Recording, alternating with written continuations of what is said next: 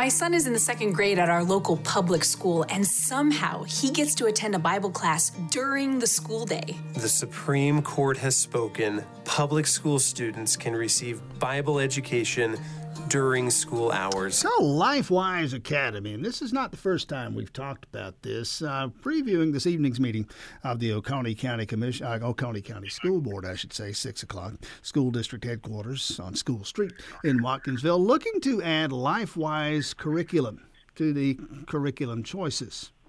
Uh, and to summarize as quickly as I can here, we'll get into this in some depth, uh, as we have discussed before.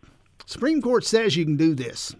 This being take students off campus during school hours, as long as you're not taking them away from actual school studies.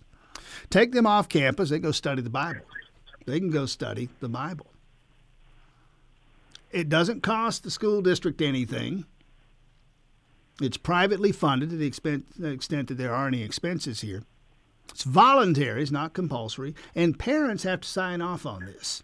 Also, the Oconee County School Board has to sign off on this. Last we knew, it wasn't even on the agenda. School Board uh, chair won't even put it on the agenda there in Watkinsville. Uh, folks going to show up and speak in support of this anyway during the public comment period this evening. It's a steering committee that's trying to make this happen, and Scott Clark on that steering committee and joins us now. Scott Clark, thanks for your time this morning. Well, Tim, thank you. I appreciate you giving us the opportunity to, to share about LifeWise. It's yeah. a very important thing, and, and we need that. And update any information that I may not have here. The last I knew, it was not an agenda item. In other words, there's not going to be a vote on this tonight. Now, again, you can speak to this. Is it on the agenda or no? Uh, to my knowledge, at this point, still no. Um, and uh, you know, again, that's the point of showing up tonight and speaking on behalf of it. We we need to get it onto the agenda first of all, and then get enough of the school board members to vote in favor of allowing it uh, second also. Uh, so the goal tonight is to get as many people crammed into that building as possible to speak in support of LifeWise Academy. We need them to know that there is a large amount of support in the community for this program. What seems to be, and I, I don't know, maybe you're going to have to speak to somebody else's motive on this. I, I'm trying to figure it out. What's the objection here? It's legal. Supreme Court says you can do this. Doesn't cost you anything. It doesn't take away from classroom instruction. In fact, by statute, it would not take away from classroom instruction. Parents have to sign off on this. It's completely voluntary. I, am looking around for a reason to object to this. I don't want to think that it's because people don't want kids studying the Bible. What do you think? Well, I can tell you that uh, one of the other steering committee members did have a meeting together with Dr. Branch and uh, Miss Argo, um, and they spoke about it. And out of that meeting, uh, I can tell you uh, that the fear was the biggest thing that some other organization might come in, uh, particularly the Church of Satan, and develop their own Church of Satan curriculum. Um, it, it, to me, on the surface, it's kind of kind of laughable, just to be honest, because uh, we're in Oconee County. If you find two children whose parents allow them to attend a Church of Satan club, you, you're probably doing well. Uh, that said, fear is the enemy. You know, as as Christians, we believe the Lord's not given us a spirit of fear, but of peace, love, and a sound mind, and that you know our whole duty as mankind is to fear God and keep His commandments rather than to fear man. So, uh, Uh, you know, I see fear as the enemy. And, and if you'll allow, to speak to the point about the Church of Satan coming in and teaching their principles, the Church of Satan's principles are already being taught in the Oconee County school system. That's atheistic secularism.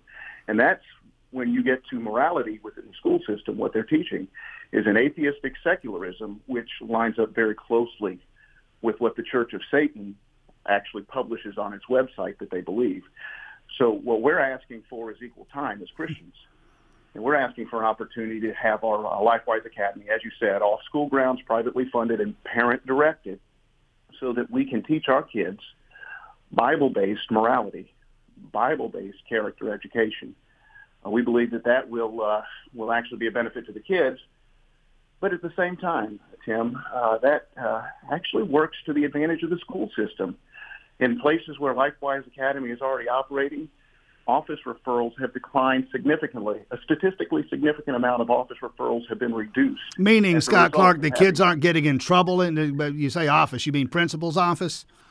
Exactly, exactly. Kids aren't being sent to the office for disciplinary problems as much as they had been previously before LifeWise Academy came into the school system. So that's a win for Oconee County. Scott Clark with us on the steering committee, trying to get LifeWise curriculum incorporated uh, into the Oconee County school system. And again, I'm trying to be as precise as I can with the language here because, as I understand it, it it's not actually something that the Oconee County school system would oversee by way of curriculum. This would take place during school hours, but off campus, correct? That's correct. Uh, so Oconee County uh, allows children to be released from school during school day for a variety of things. They have work release. They have release for uh, dual enrollment or trips, such as the FFA, the Future Farmers of America take trips uh, once a year, uh, band trips, sports. Anytime a student is released from campus to go do another activity, that that uh, is a release time, and that's something that the Oconee County school system allows for a variety of secular purposes. We're simply asking, as uh, people of faith, uh, that we be allowed to freely exercise our faith as well. And when we ask to have our children released once a week for an hour for religious instruction, we ask that they honor that it seems to me that that's fair. That's a fair ask. And and just so I can be precise here, what we're not talking about, and, and, as may happen in other places, may even happen in the Oconee County school system, for all I know, you're not talking about teaching the Bible as history. You're not talking about comparative literature here. Uh, here's what the Bible says. Here's what the Quran says. Here's what the Buddhists believe. This isn't that. This would be this no. would be actual proselytizing. This would be, hey kids, here's why the gospel is the way to go. That that's what you have in mind. It well, and, and to, to to put a finer point, if you want to be precise, we actually, over the course of a five-year plan, take the students from Genesis to Revelation through the entire Bible, highlighting and focusing on character traits that are in the Bible that apply to these kids. Yes, the gospel is a part of that, a big part of that.